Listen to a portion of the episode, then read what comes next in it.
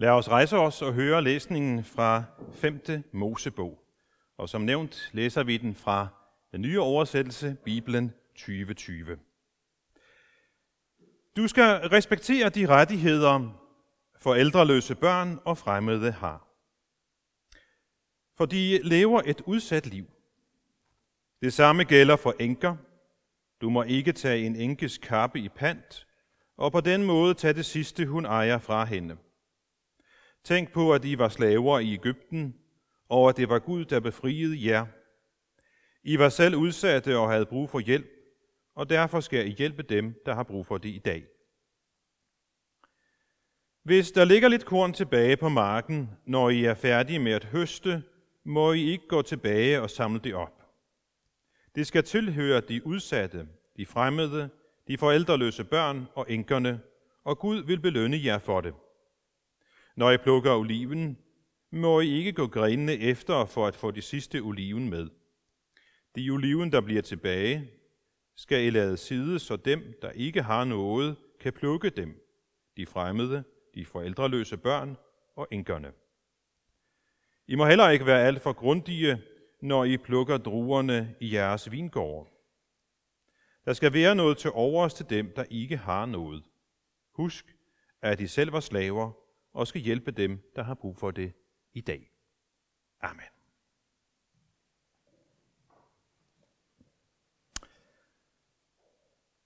Da jeg skulle vælge en overskrift til min prædiken i dag, så overvejede jeg en, der lyder All Lives Matter.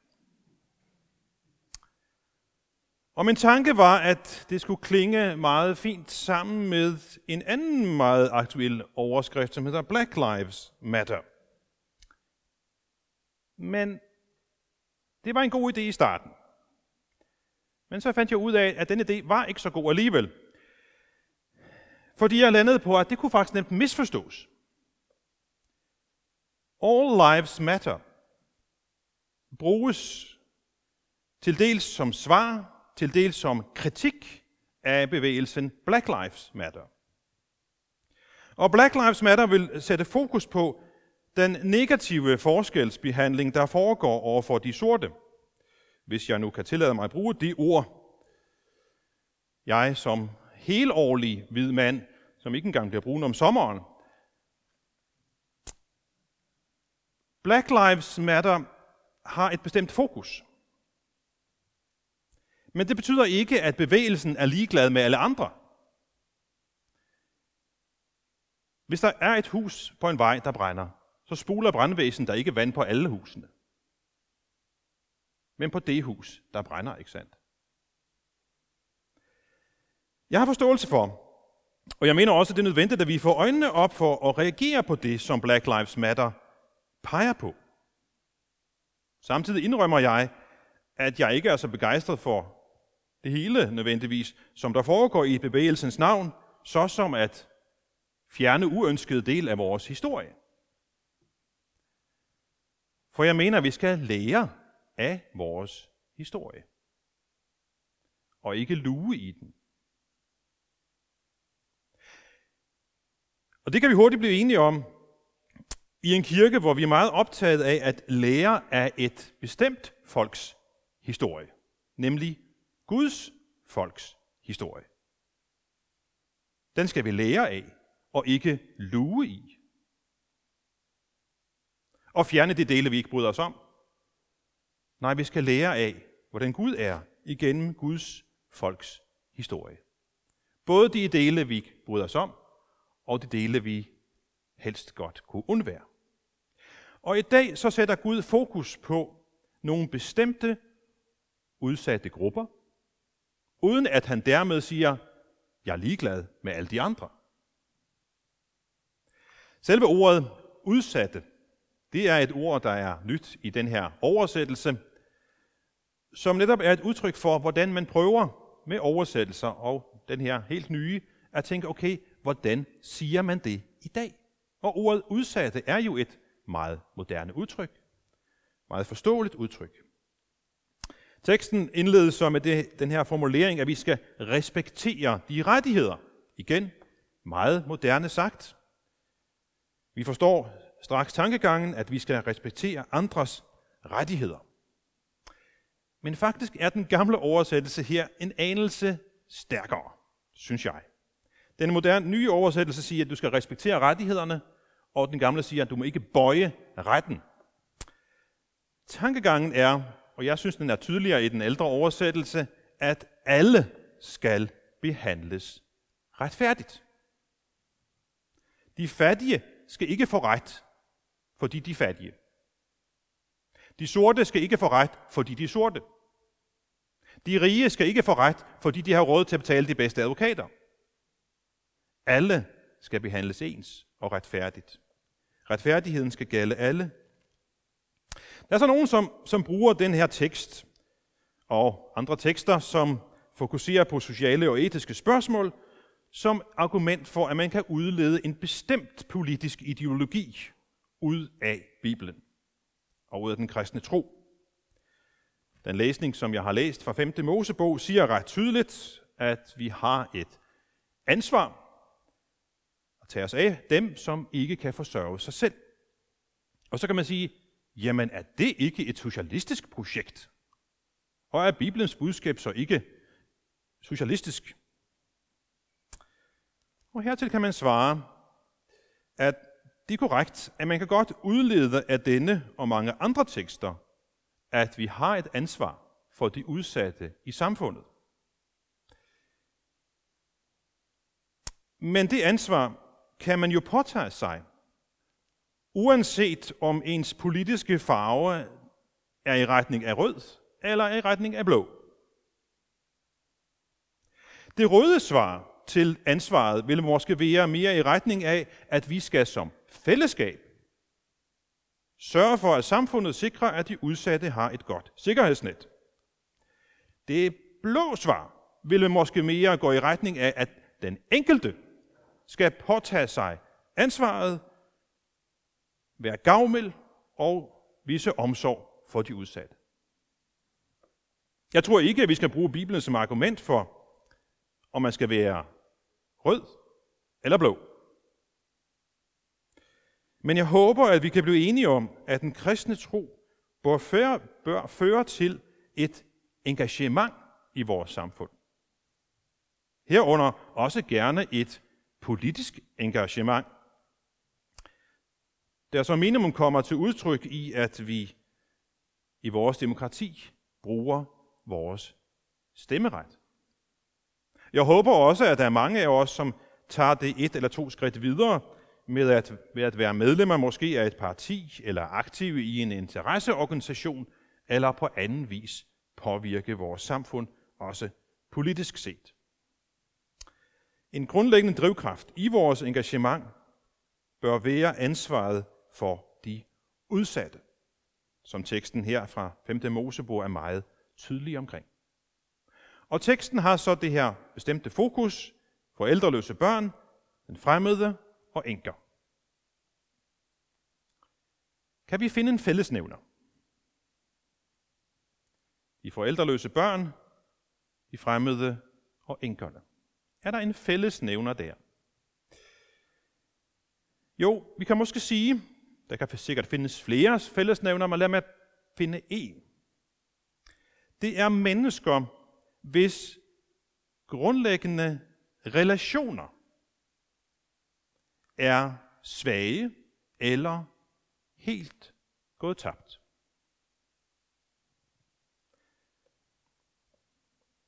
Når vi tænker efter, så tror jeg, at vi kan blive enige om, at der er en tæt sammenhæng mellem svage eller tabte relationer og så fattigdom og udsathed.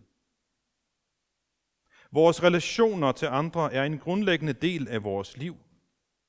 Hvis man bliver syg og arbejdsløs, så er vores relationer en stor del af vores forsørgelse og økonomiske tryghed. I vores moderne velfærdsstat er der ordninger, som spænder et, et sikkerhedsnet under de fleste situationer, men de dækker ikke alle vores behov. Og så må vi også huske på, at Bibelen ikke kun skrevet til dem, der bor i Danmark. Vi skal huske på, at vi lever i et luksusland i så henseende.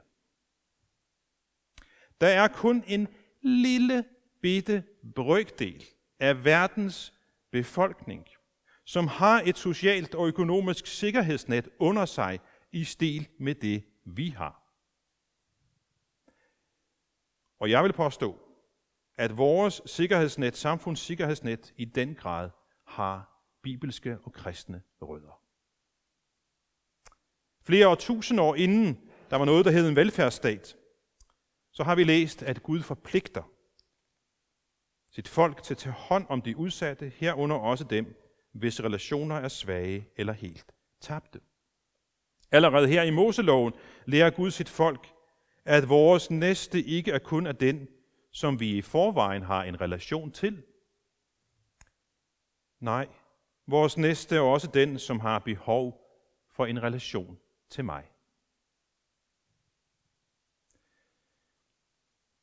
Og her er det lidt interessant at sammenligne denne etiske vejledning og forpligtelse, som Gud giver i Bibelen, med det, som vi kender til, hvad de omkringliggende lande gjorde dengang. I Israels omverden, så var der også love, som fokuserede på, at enker og faderløse og fattige osv. skulle have ordentlige forhold. Der var ligesom en forventning til, at myndighederne, altså kongen i datidens verden, skulle beskytte de fattige, de øh, faderløse og enken osv. Her er der ikke noget særligt nyt i forhold til. Altså, den teksten fra det gamle testamente ligner på det her punkt de omkringliggende lande dengang. Men der er nogle særlige ting. Lad os prøve at se på det. Der er tre ting, hvor den her tekst, Bibelens vejledning, adskiller sig fra, hvad der blev sagt i omverdenen. Det ene er, at i de omkringliggende lande, der lå ansvaret hos kongen. Hos myndighederne, hans øh, mænd, det var dem, der skulle sikre retfærdighed for den fattige, faderløse og enken osv. Hvad er det så i Moseloven?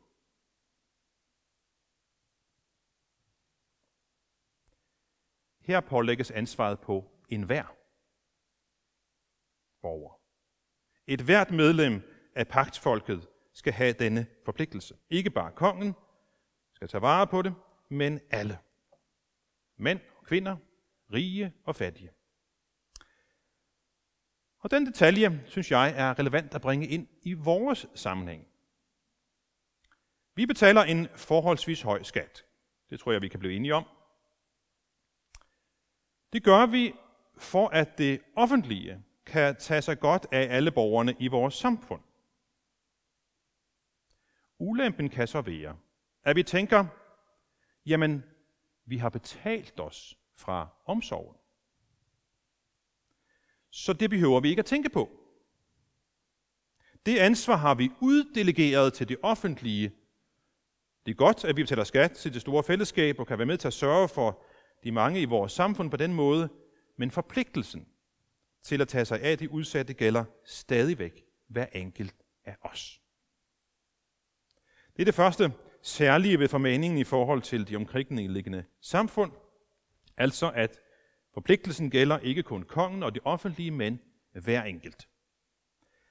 Det næste er, at der er et ekstra element, en ekstra gruppe med, nemlig de fremmede.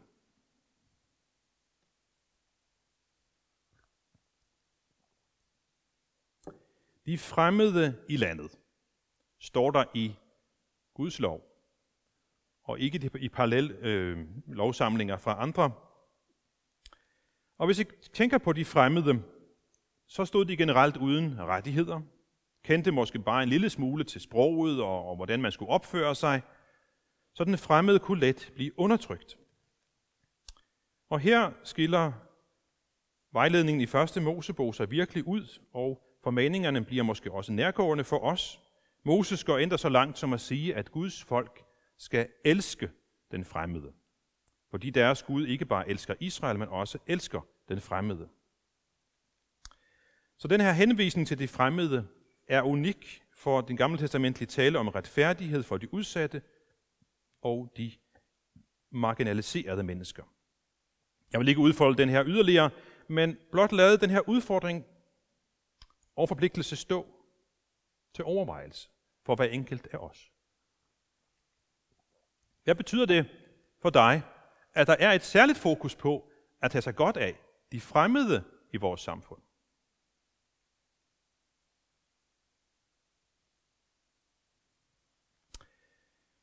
Inden vi går videre til det tredje punkt, så tænker jeg, at vi skal lige have en lille tænkepause. Bevægelsen Black Lives Matter er jo i den grad kommet i fokus, fordi der var en politibetjent, der begik noget forfærdeligt over for en, en mand. Og så tænker man, hvorfor kan de der betjente i USA ikke lære at opføre sig ordentligt? Altså? Hvad er det galt med dem? Sådan har jeg i hvert fald tænkt. Hvad er det, der forhindrer dem at opføre sig pænt? Og så kan vi dreje det spørgsmål, hvad er det, der forhindrer dig? Hvad er det, der forhindrer dig i at give Guds kærlighed videre til de udsatte? Og dem i udkanten af samfundet? Accepterer du bare, at verden er uretfærdig, så pyt med det? Eller er du bange for selv at miste noget af dit eget ved at give til nogle andre? Har du måske bedre ting at tænke på og bruge tid og kræfter på? Eller er den store fattigdom og nød måske så overvældende for dig, at du ender med ikke at gøre noget som helst? Prøv lige at overveje, hvad er det, der forhindrer dig i at give Guds kærlighed videre til de udsatte i vores samfund i dag? Et kort øjebliks stillhed.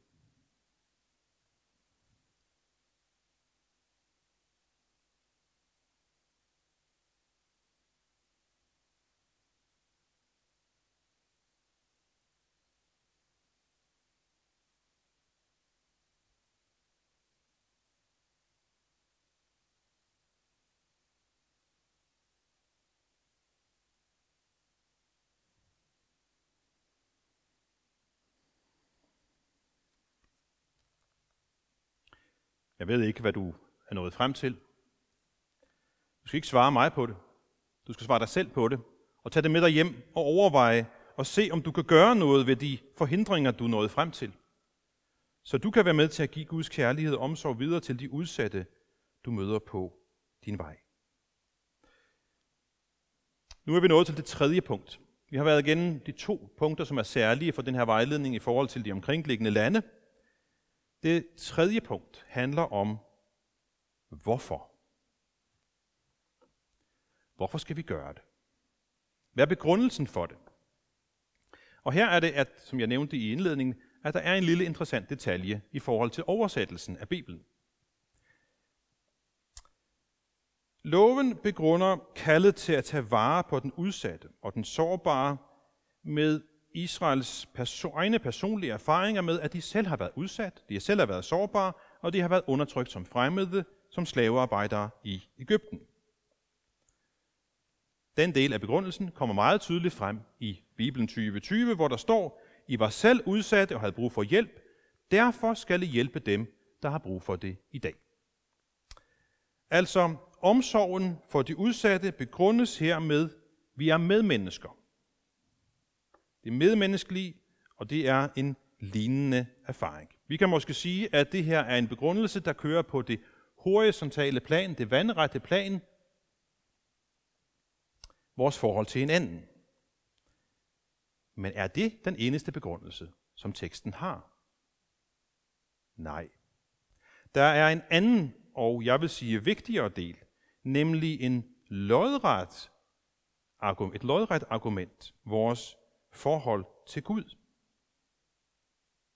Israel har selv personligt erfaret, hvordan Gud netop har elsket dem, som var fremmede og udsatte, og har befriet dem fra deres trældom i Ægypten, og nu kaldes de så til at praktisere noget, der ligner over for enken, den faderløse, den fattige og den fremmede.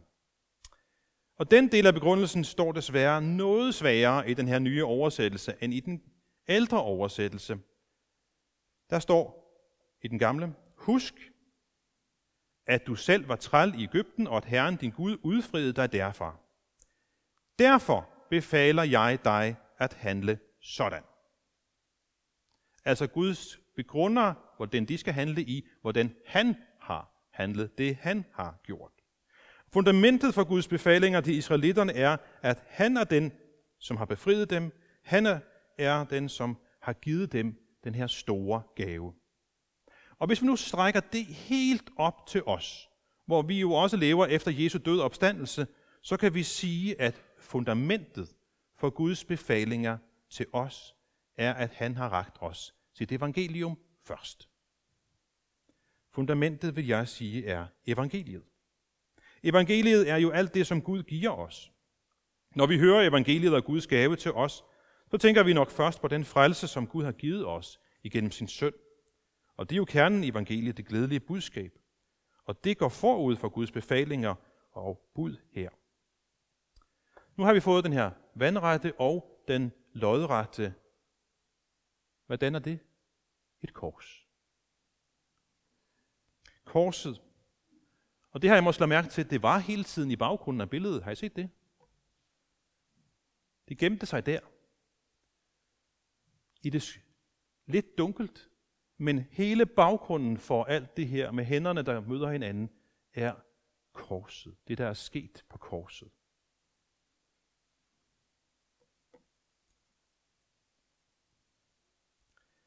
Korset har været hele tiden i baggrunden, og det giver ganske god mening, fordi vores næste kærlighed hænger sammen med Guds frelse. Guds plan, som kom til udtryk på korset, og igen handler det om vores relation. Vi kan jo lidt forenklet sige, at frelsen handler om relation. Da vores vigtigste relation, relationen til Gud, var ødelagt af syndefaldet, så forbarmede han sig over os, genoprettede relationen til os ved Jesu død og opstandelse. Og når det fundament er lagt i vores liv, når den Guds kærlighed har fundet vej ind i vores liv, så ser vi hans gave til os, og vi lever i den, så er fundamentet klar til at høre hans befalinger til os, at når han har elsket os så højt, at han gav sin søn for os, så skal vi lade hans kærlighed gå videre til dem, vi møder på vores vej. Og fattigdom og udsathed er jo ikke kun noget, som vores velfærdsstat tager sig af. Der er også brug for, at vi hver enkelt af os træder til. Og fattigdom og udsathed kan også være en helt anden karakter end økonomisk. I teksten, så, den sidste del af teksten, så opfordres vi til at være gavmilde, til at lad noget blive tilbage af vores afgrøder, så de fattige og udsatte kan få det. Vi skal altså budgettere med, at noget af vores indtægter og nogle af vores ressourcer skal gå til at hjælpe andre med. Vi løfter i flok i vores samfund, men det skal ikke blive en sovepude, så vi konkluderer, at så behøver vi ikke at tænke mere på det selv. Og en lille kort tænkepause, som vi får igen. Lad os prøve at overveje. Her er det, at Gud siger til dem, det som er jeres ressourcer, altså der bliver nævnt korn, oliven og vindruer. Det de har, deres ressourcer. De skal lade noget af det blive tilbage for at give det til dem, som har brug for det. Så er spørgsmålet. Jeg tror ikke, der er så mange af jer, der har en masse korn og oliven og vindruer, I kan dele ud af. Altså sådan på jeres marker derhjemme. Jeg har ikke set så mange store marker her omkring. Men hvad er det, I kan give? Hvad er det, vi kan give? Altså, hvad er dit korn, oliven, eller der kunne også stå vindruer? Hvad er det for nogle ressourcer, du har, som du skal give af til dem, der har brug for det? Det kan være penge, det er det ene. Det kan være omsorg, det kan være tid, det kan være opmærksomhed. En af de store lidelser i vores samfund er måske ikke mangel på penge, men ensomhed. Og penge er ikke nødvendigvis en løsning på ensomhed, men det er, at vi giver os tid til hinanden, lytter til hinanden, besøger hinanden. Så prøv lige at overveje et kort øjeblik, hvad er dit korn, dine oliven, dine vindruer, som du skal give videre og lade nogen få af de nabolag, eller hvem du møder, få del i?